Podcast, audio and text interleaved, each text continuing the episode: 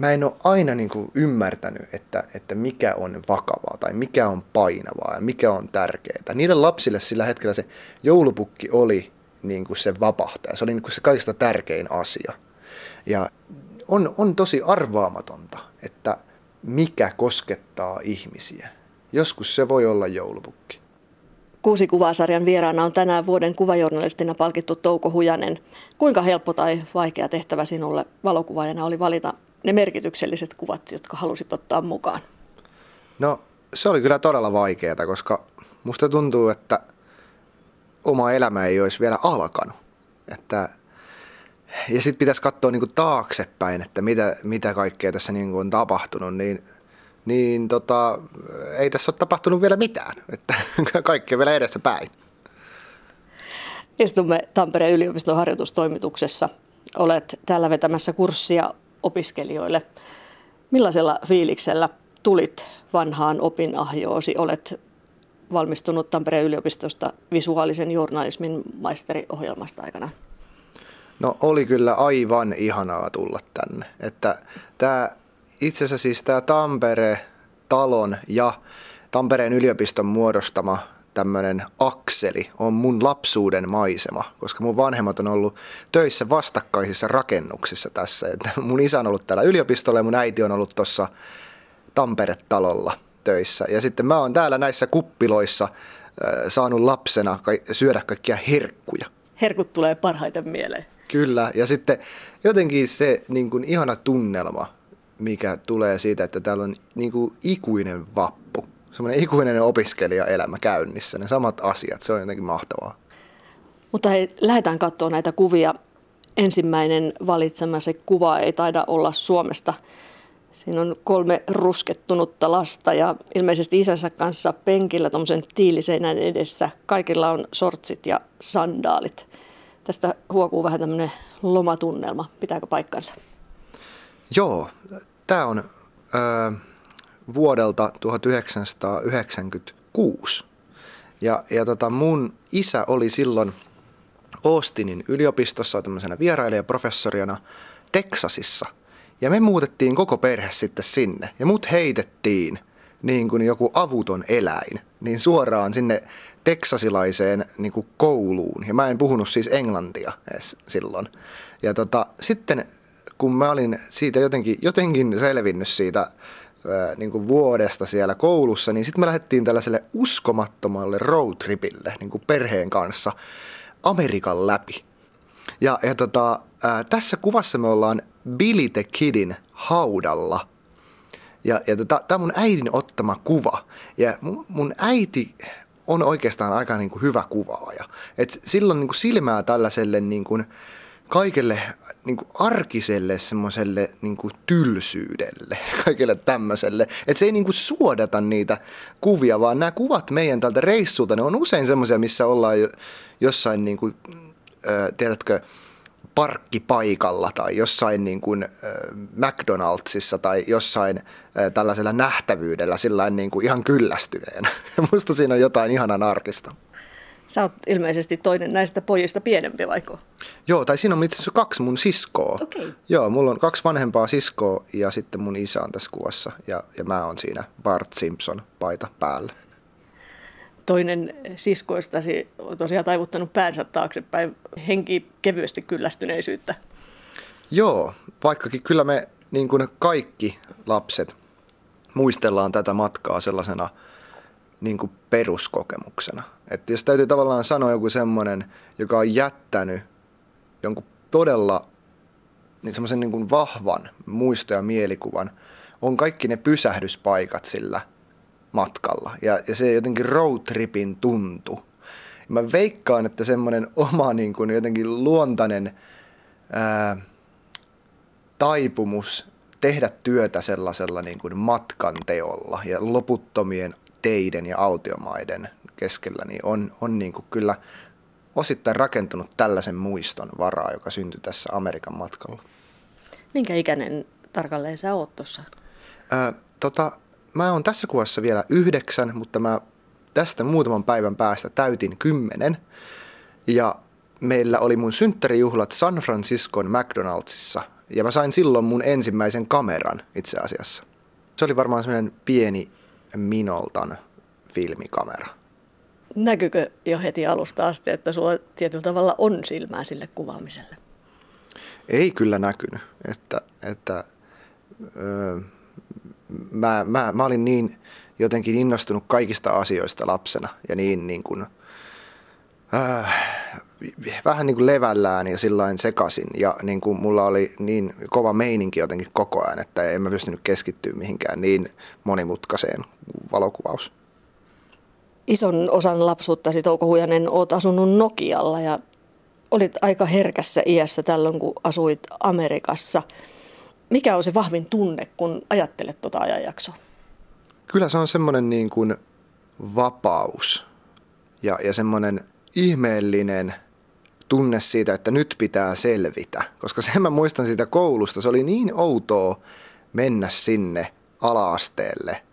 Se oli tämmöinen niin kuin aika latinovoittonen alaaste vielä, missä mä olin. Niin siinä meidän, kun me muutettiin Teksasiin, niin ihan ekoina päivinä meidän pihaan ammuttiin joku tyyppi.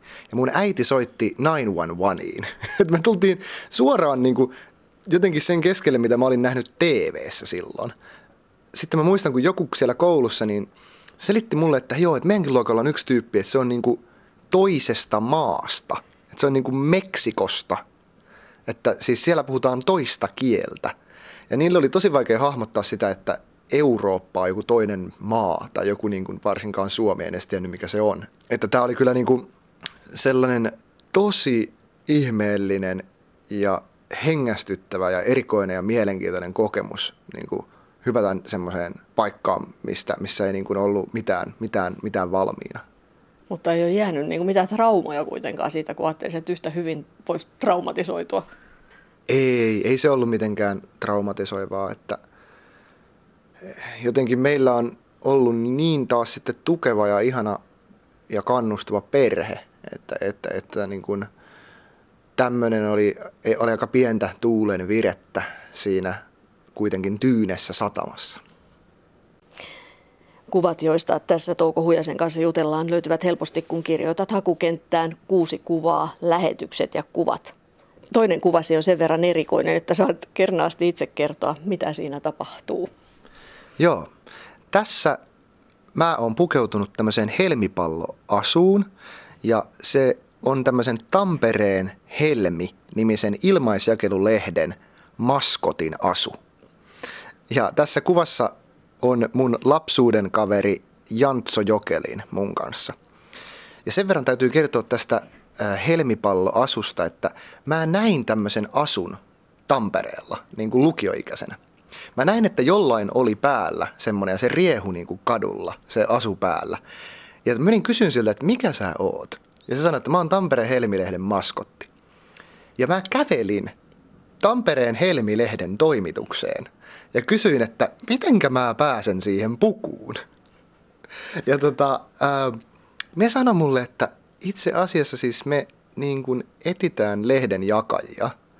Että yleensä tämä niin kuin, puku on ollut enemmän semmoinen, niin että johon kukaan ei ole halunnut. se on ollut niin kuin, vähän semmoinen että kukaan ei koskaan kysynyt nimenomaan päästäkseen sen pukuun, vaan että ne on niin ollut lehden jakajia, jotka on sitten arvottu, että kuka joutuu siihen pukuun. Ja, ja tota, ää, mä näin välittömästi, kun mä näin sen puvun, että toi on mun suurin unelma. Mun suurin unelma on olla tuollainen helmipallo maskotti. Ja pääsit siihen. Oliko se peräti sun ensimmäinen työpaikkasi? Joo, se oli mun ensimmäinen tämmöinen ainakin lehtialan työ. Että tota, ää, siinä, siinä kyllä täytyy sanoa, että se oli just niin upeata unelmaa kuin mitä mä olin ajatellut, että helmipallo maskottina oleminen voisi olla. Että mä, mä riehuin kaduilla ja sitten mä heittelin niinku karkkeja ja jaoin niitä lehtiä. Ja tota, mä muistan yhden ihan uskomattoman hetken, kun tota, mä olin aivan innoissani se puku päällä tuossa keskustorilla Tampereella niin kuin hyppimässä. mä tavallaan kuulin sisäistä musiikkia koko ajan. Ja mä sillä niin riehuin se puku päällä. Ja sitten siinä oli bussipysäkillä oli semmoinen vanhempi nainen, tiedätkö? Ja siitä näki, että se on nähnyt sodan. Ja se nainen oli nähnyt sodan, se oli niin kuin kokenut kovia. Ja sitten se katto sitä mua, sitä pukua, ja sitä niin kuin hyppimistä. Ja se katsoi mua ja se sanoi, että höpö höpö. Mitä sä ajattelit siinä kohtaa? No, ähm, mä ajattelin jotenkin, että tämä on meidän sukupolvien ero.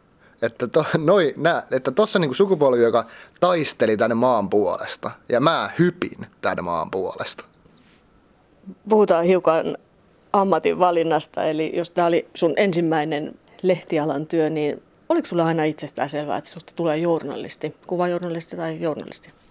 Ei, kyllä ihan ehdottomasti tällainen niin kuin, hyppiminen ja tämmöinen julkinen niin kuin, riehuminen ja pomppiminen ja tämmöisissä asuissa pelleily oli niin kuin paljon enemmän lähellä sydäntä. Ja tämä kuva, joka tässä on, on siitä mielenkiintoinen, että siinä on mun pitkäaikaisin kaveri Jantso Jokelin. Meidän itse asiassa isät oli jo kavereita. Ja, ja tota, sitten me ollaan tunnettu niin yksivuotiaasta. Ja meillä oli bändi yhdessä Jantson kanssa myös. Ja, ja, tota, me, ja se oli semmoista, niin kuin, että me, meillä oli nahkahousut ja sitten me niin kuin, riehuttiin ja, ja tämmöistä. Ja tehtiin semmoista huonoa akrobatiaa. Ja, ja tota, sitten äh, kuitenkin niin veri veti journalismiin ja me molemmat sitten aloitettiin samaan aikaan oikeastaan. Niin kuin, me ollaan ensimmäiset reportaasimme oikeastaan tehty yhdessä 2006 molemmat. Että, että tota, mä olin just aloittanut opiskelun ja Jantse oli silloin ylioppilaslehdessä Tampereella Sivarissa, niin me tehtiin ekat jutut yhdessä. Ja, ja tota, mm, tästä tavallaan tämmöisestä niin kuin lähtökohdasta me oltiin taidelukiosta tulleita äärimmäisen niin kuin elämästä innostuneita runopiiri poikia, niin tota, äh, siitä lähtökohdasta mä en ajatellut, että, että lehtikuvaus olisi joku niin kuin mun unelmien työ. Että mä menin yliopistoon sitten vuonna 2005 oikeastaan sen takia, että äh, mä olin kiinnostunut niin kuin valokuvauksesta ja se oli jännä juttu. Mutta mä ajattelin ehkä, että enemmän taide valokuva yliopisto kuitenkin tarjosi niin kuin kaikkia uskomattomia asioita, että siellä sai opiskella niin kuin, ä, filosofiaa ja sosiaalipsykologiaa ja etnomusikologiaa ja kaikkea tällaista niin kuin, niin kuin oikeita asioita. Niin sitten se vähän veti mua puoleensa. Ja, ja tota, sitten oikeastaan vasta vuonna 2007, kun mä menin ekaa kertaa sanomalehteen töihin Kuopioon, Savon Sanomiin, niin silloin mulle tuli semmoinen niin herätys, että tämähän on aivan erikoista touhua tämä lehtikuvaus. Että kukaan ei tiedä, mistä siinä on kyse. Että se oli niin kuin oudompaa kuin taide. Kuusi kuvaa sarjassa katsellaan valokuvaa ja Touko Hujasen valitsemia kuvia. Tässä kolmannessa kuvassa olet joulupukin kanssa, nelinkontin jouluporon vieressä, joulukuusen edessä – kuvassa on hiukan hysteerinen tunnelma. Missä se on otettu? Tämä kuva on otettu tämmöisen uranushuoneen edessä Tokiossa, Japanissa. Ja mä olin siellä tämmöisen suomalaisen joulupukkina elävän miehen Timo Pakkasen kanssa. Mä seurasin puoli vuotta tämän helsinkiläisen Timo Pakkasen elämää – ja tämä on siis jätkä, joka menee joka päivä toimistolleen ja laittaa handsfreen korvaan ja vastaa puhelimeen joulupukki. Ja, ja tota, 50 vuotta tehnyt ammatikseen joulupukin hommia. Tapasin sen kesällä 2011. Mä olin suunnittelemassa tämmöistä mun ensimmäistä isoa Suomi-teemasta valokuvahanketta – ja mulla oli jo toinen aihe, mutta sitten mä näin kadulla joulupu, joulupukin tai joulupukiksi pukeutuneen miehen ja moikkasin sitä ja otin sitä yhden kuvan ja sitten mä lähdin pois käveleen. Niin se huusi mulle, että 217 päivää jouluun. tai, tai jotain, mä en muista paljonko se oli. Oliko se 147 päivää? Ja, ja tota, sitten mä sellainen heräsin siihen, että et, et, anteeksi mitä? Ja mä menin sen luoksen, niin kuin, että hetkinen, että onko se niin kuin oikea joulupukki. Ja tota, sitten se oli sellainen, että joo, että mä, mä oon ammatikseni joulupukki. Että tässä on mun käyntikortti. Mä oon Timo Alarik Pakkanen. Ja sitten mä aloin kuvaamaan sitä. Ja, ja tota, ää, siitä tuli tämmöinen niin kuin uskomaton seikkailu tämän elävän joulupukin kanssa. Mä kuvasin sitä Suomessa sen toimistolla ja me käytiin Itäkeskuksen uimahallissa uimassa ja saunomassa ja me käytiin korvalääkärissä ja kuntoilemassa ja sitten se oli lähdössä turneelle jouluna, niin neljäksi viikoksi Japaniin.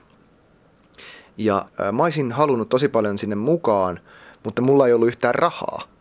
Mutta sitten sen aikainen mun tyttöystävä otti mulle opintolainan, että mä pääsen joulupukin kanssa Japaniin.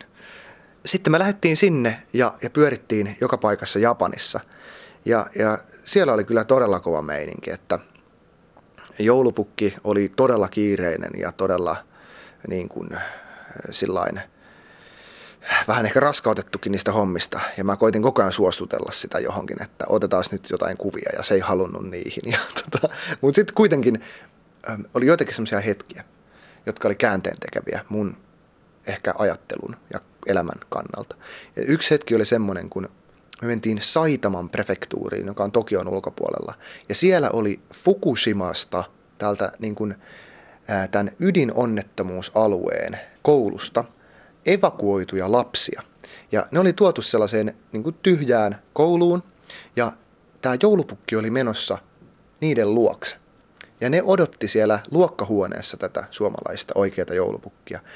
Ja ne oli pelännyt lapset sitä, että se joulupukki ei ehkä tule, koska se saattaa pelätä sitä säteilyä. Ja sitten kun se joulupukki tuli kuitenkin sinne sisälle ja tervehti kaikkia niitä lapsia, niin ne lapset niin kuin alkoi itkemään.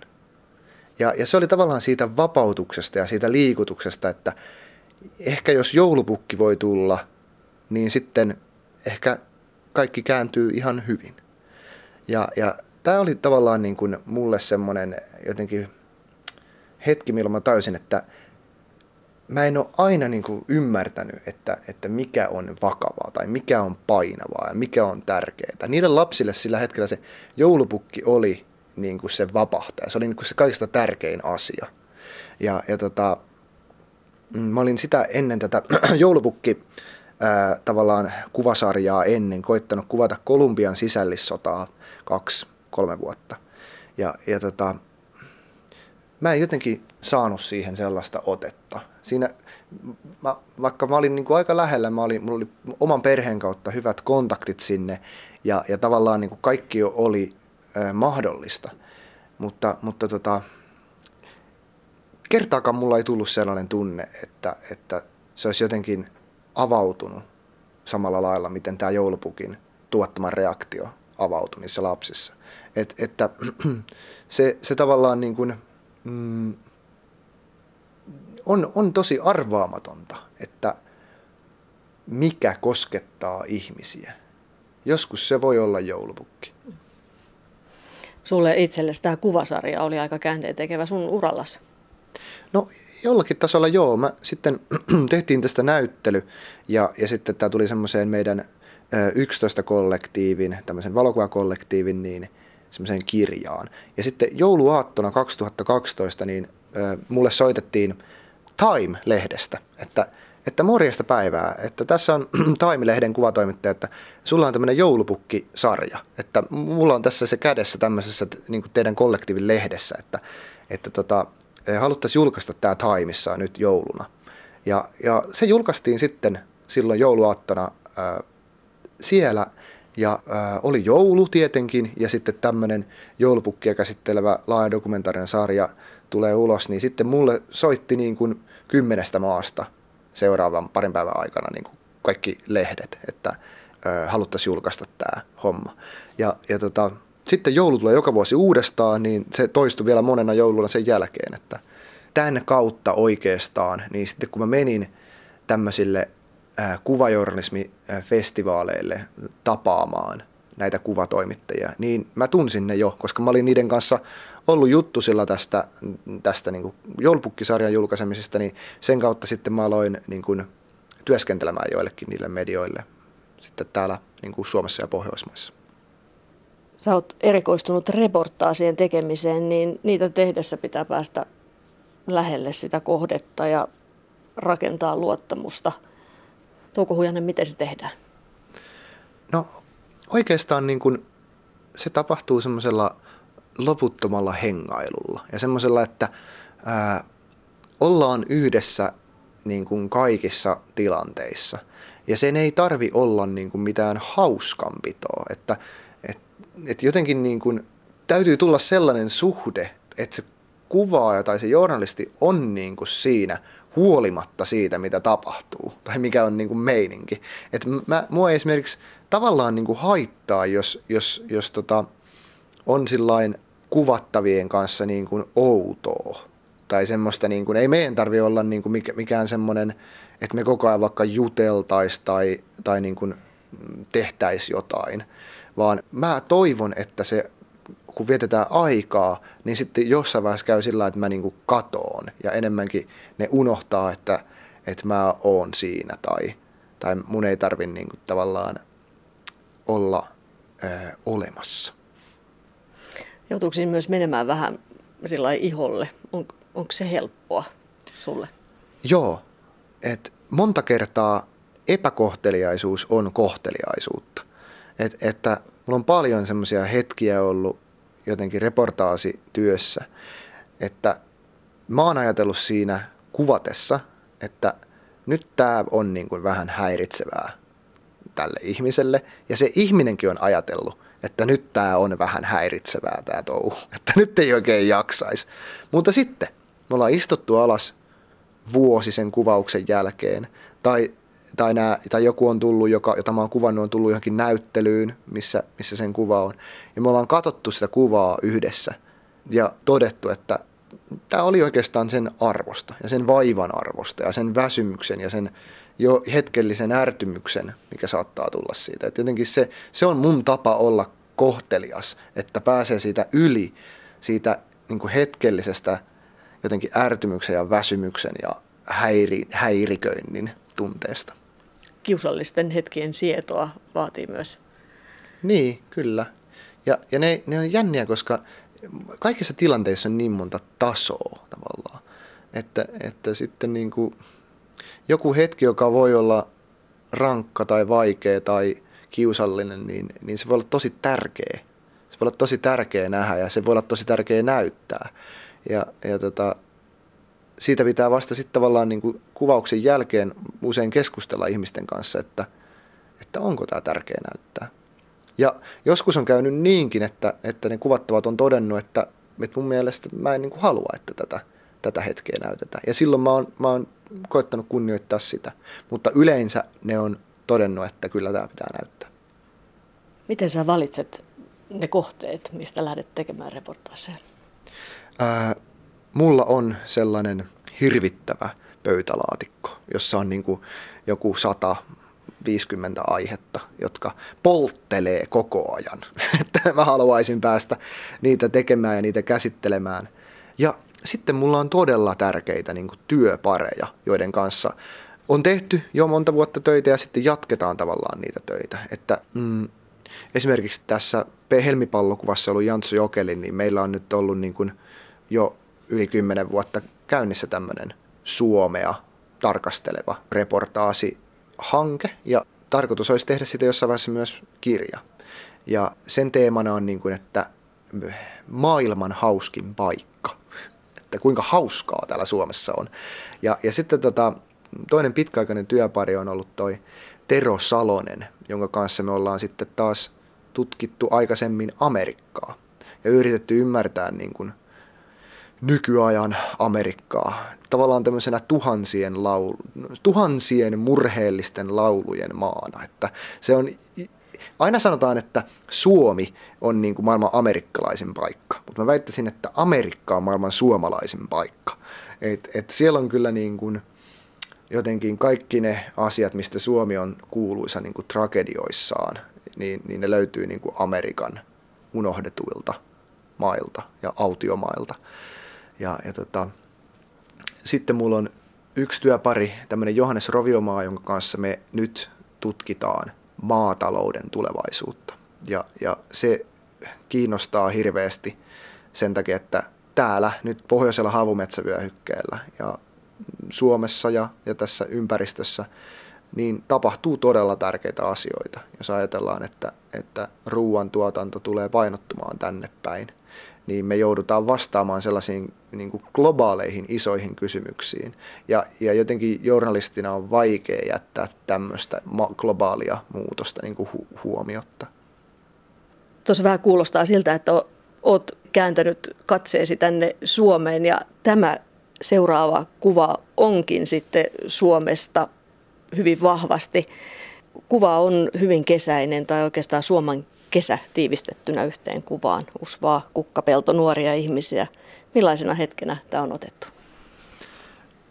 Tämä on otettu niinä tavallaan elämän onnellisina hetkinä, että mulle niin kuin, jos ajattelee, että niin kuin mikä on tärkeää elämässä, niin, niin kyllä niin kuin ystävät ja perhe on ollut niin kuin ne kuitenkin tärkeimmät asiat. Että jotenkin niin kuin, äh, tässäkin kuvassa, joka on tämmöinen yöllinen juoksu Usvan keskelle, niin, niin tota, tiivistyy mun mielestä se, että niin kuin TikTok laulaa tuossa Satuprinsessa kappaleessa, että, että ei ollutkaan Satuprinsessaa, vain pieniä hyviä hetkiä, jotka sä kai itsekin nyt näet.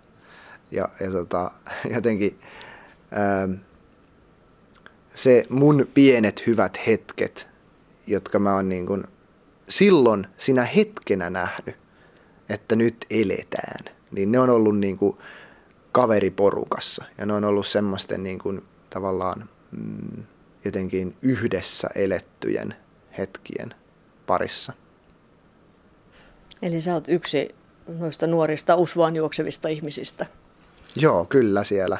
Siellä mulla on itse asiassa mun tommonen äidin samettipuku päällä. Tossa liehuu hiukset siellä. Kun sä katsot itse tuota kuvaa, niin mikä sulla on semmoinen voimakkain tunne? Mm, kyllä se tunne on niin kuin jotenkin onnellisuus.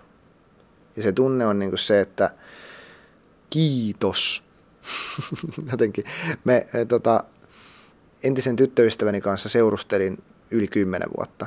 Ja, ja sitten tota, meille oli muodostunut tavallaan semmoinen kaveriporukka siihen, joka oli hirveän läheinen. Me hengaltiin aina, aina, aina yhdessä ja, ja tota, mm, sitten kun me erottiin, niin mä pidin sellaiset tavallaan juhlat, tai me pidettiin tämmöiset niin juhlat, jotka oli viimeiset juhlat meidän yhteisessä kodissa. Ja, ja tota, mä pidin sitten semmoisen niin kiitospuheen mun sille ex-tyttöystävälle, että, että kiitos näistä kaikista asioista ja kiitos siitä, että ollaan saatu kokea tämmöistä aikaa yhdessä. Että, ja, ja, ja se on kyllä niin kuin se päällimmäinen tunne, mikä tulee siitä, kun katsoo tällaisia kuvia ja sellaisia kuvia, joissa niin on saanut jotenkin kokea semmoisen aidon yhdessäolon. Että, että kiitos näistä hetkistä. Sä oot 33-vuotias ja valokuvaajana oot saavuttanut Suomen mittakaavassa sillä tavalla lähes kaiken. Eli maaliskuussa Suomen kuvajournalistien yhdistys palkitsi sinut vuoden kuvajournalistina, mutta sen lisäksi voitit myös reportaasisarjan vuoden henkilökuvan ja sait vielä kaksi kunniamainintaa urheilukuvasarjasta ja kuvaesseestä. Kun saa tunnustusta kollegoilta, niin mitä tuommoisessa palkintosateessa tuntuu? Kyllä se on niin kuin helpotuksen tunne, joka siinä tulee myös. Siinä tulee jotenkin sellainen, että, että huh, nyt ei tarvitse niin jotenkin puristaa sitä lapaa niin lujaa. Sillä, että, että jotenkin niin kuin, kyllä mä väitän, että kaikki ihmiset kaipaa niin kuin hyväksyntää. Kaikki ihmiset kaipaa jotenkin sitä, että niille sanotaan, että hei, kaikki on ihan hyvin että nyt sä voit vaan niin kuin tehdä sun töitä. Koska sitä puuhailee niin kuin itsekseen kaikkea, pitää sitä hirveän tärkeänä. Mutta sitten välillä tarvii, että joku niin kuin sanoo sen. Ja sanoo, että tämä oli hyvä. Että tätä kannattaa jatkaa, tätä kannattaa tehdä. Niin sitten ei tarvitse koko ajan niin kuin epäillä itteensä, vaan voi niin kuin vaan antaa palaa. Viimeinen valitsemasi kuva onkin tämmöisestä omasta puuhailuprojektistasi, jos katsoo ihan tätä kuvaa tällä päällisin puolen, niin tässä ollaan selvästi tunnistettavasti tuurissa Pohjanmaalla. Seisot tuommoisen valkoisen 80-90-luvun henkilöauton katolla ja autokyljessä lukee Uudenmaan Sanomat. Mistä tässä on kysymys? Joo, vuonna 2014 mulla oli kesäloma. Ja sitten mä ajattelin, että mikä olisi mun unelmien kesäloma. Mulla oli niin kuin vapaata. Ja sitten tota, mä ajattelin, että mun unelmien kesäloma olisi niin kuin leikkiä sanomalehteen. Ja sitten mä lähdin niin kuin tämmöiselle matkalle. Mä lähdin kävelemään sinne, minne kukaan tamperelainen ei ole koskaan mennyt kesälomalle. Eli uudelle maalle. Ja mä menin kaikkea niin kuin Tikkurilaan ja Järvenpäähän ja Keraan ja Espoon keskukseen ja kaikkien tämmöisiin ihan pöyristyttäviin paikkoihin. Ja, ja tota, siitä sitten tuli tämmöinen niin kuin paketti, kaikenlaisia juttuja. Ja tein siitä sitten tämmöisen sanomalehtiteoksen, että se on niin kuin eh, ihan tämmöisessä pienessä signeeratussa editiossa tuleva intohimo journalismin höyläpenkissä veistetty, kyynelillä vuorattu, kuttenberilainen sanomalehti teos, jossa tota, ää, voi tapahtua mitä tahansa. Ja, ja tota, mä oon pyörinyt ympäri Suomea ja, ja tota, tämä on toiminut sellaisena ää, käyntikorttina ja tekosyynä sitten mennä kaikkiin paikkoihin. Mitä se projekti sulle antaa? muuta kuin pääsyn paikkoihin? Tämä Uudenmaan Sanomat on sellainen tavallaan niin kuin, se on mahdollisuus arvaamattomuuteen ja se on mahdollisuus siihen, että voi palauttaa tavallaan omaan työhönsä niin kuin vaaran tunnun. Et, et monta kertaa, tiedätkö, kun freelancerina pitää koko ajan myydä omia juttujaan, ja pitää koko ajan selittää jollekin, että miksi tämä on tärkeää. Niin mä unelmoin siitä, että mun ei tarvis selittää, että miksi tämä on tärkeää, vaan voi vaan mennä. Ja tämä mun oma sanomalehti on ollut sellainen paikka, missä kukaan ei tule kyseleen, että mitäs täällä oikein puuhaillaan. se, se on niin kuin lähtökohtaisesti semmoista, että mitä tahansa voi tapahtua. Ja se on tavallaan statementti. Se on tavallaan myös, siihen liittyy ajatus siitä, että reportaasia tehdään ehkä vähän liian ennakkosuunnitellusti. Että usein, kun lähdetään tekemään reportaasia tai lehtijuttua, niin minusta tuntuu ja näyttää siltä, että niin kuin tiedetään jo mistä on kyse. Ja oikeassa reportaasissa, jos multa kysytään, niin pitäisi löytyä jotain. Pitäisi löytyä sieltä paikan päältä jotain, mitä ei tiedetty etukäteen.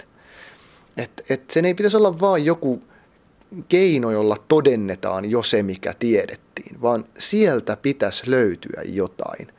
Ja, ja tämä on niinku se, minkä mahdollisuuden mä oon yrittänyt antaa itselleni tässä Uudenmaan Sanomat teoksessa. Ja en tiedä, onko mitään löytynyt, mutta etsintä jatkuu. Millaisia teemoja olet käsitellyt Sanomissa?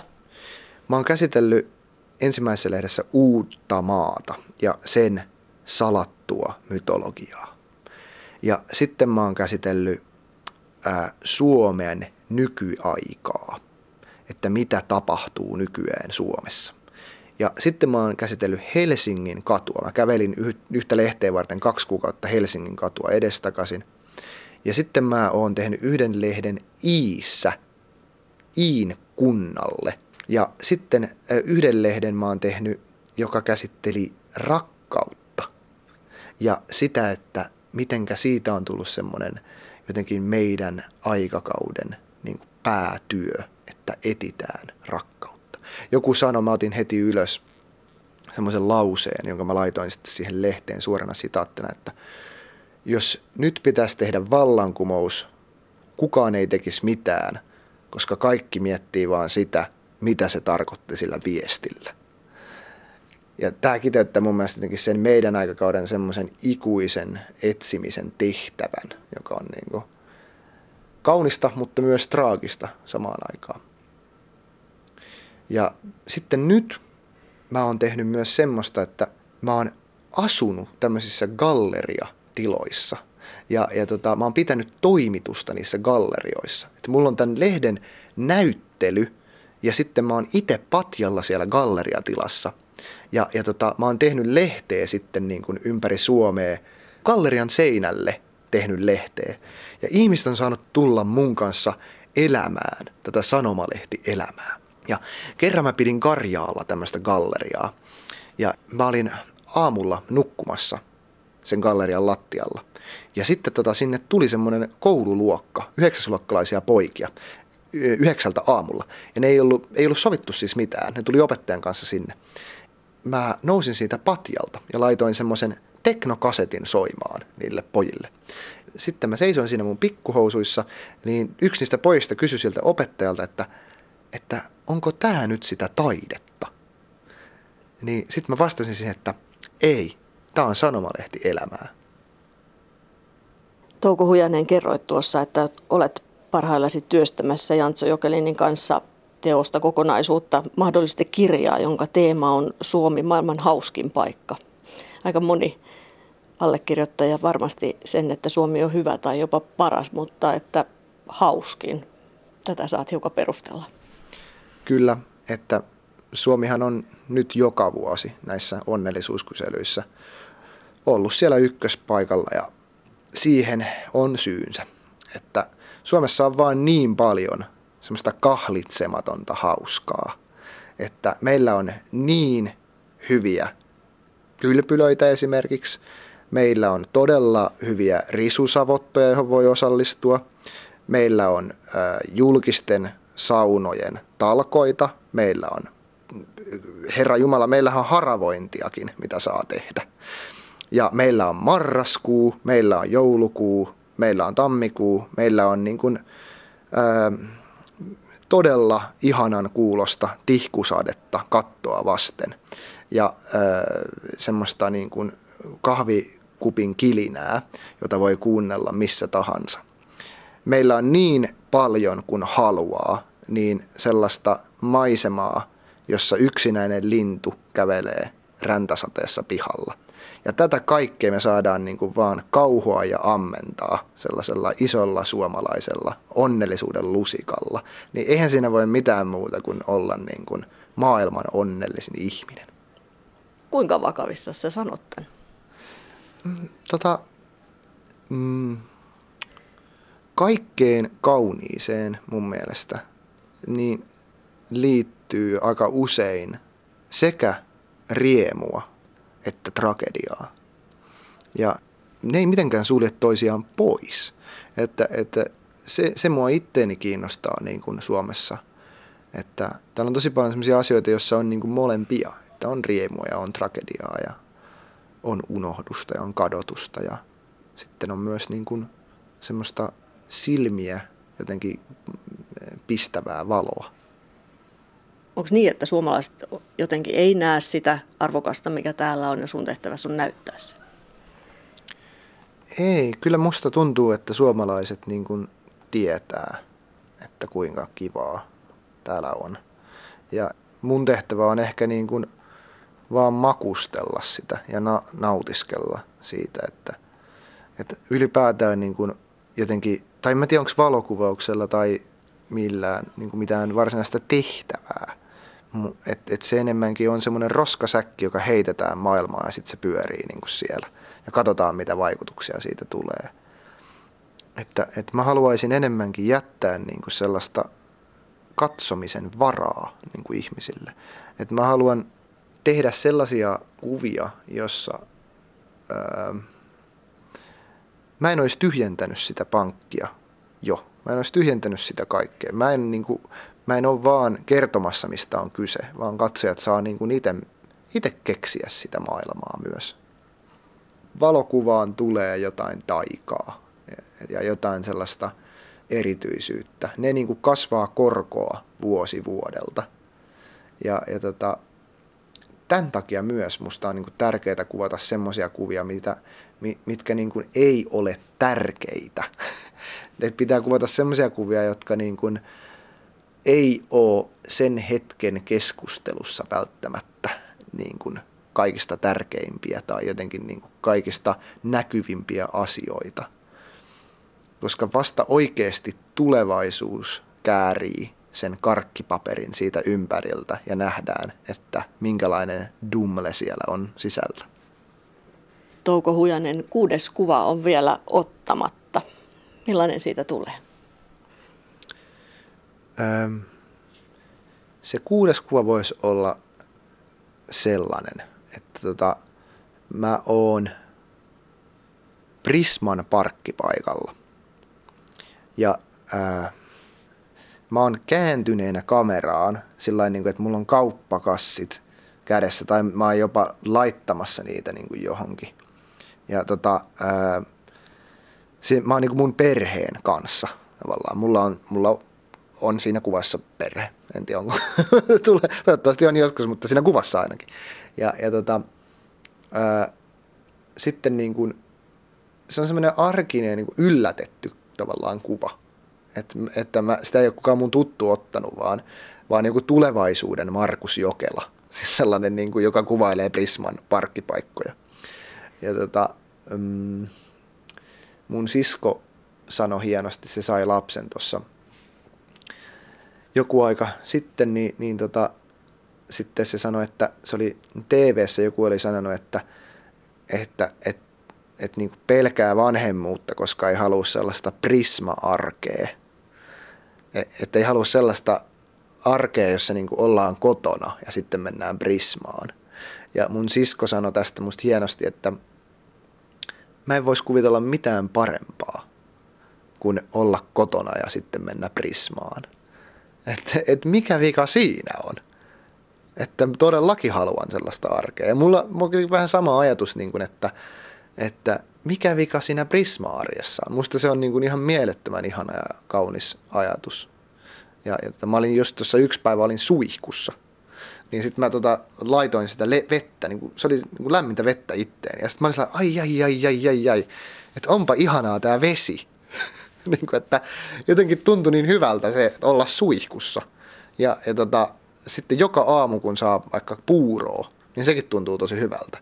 Ja sitten just tämmöiset asiat, niin kuin Prismaan meneminen tai puuro tai suihku, niin ne on kaikki aivan uskomattomia juttuja. Ja ne on just niitä, mitkä tekee meistä suomalaisista niin, niin kuin onnellisia.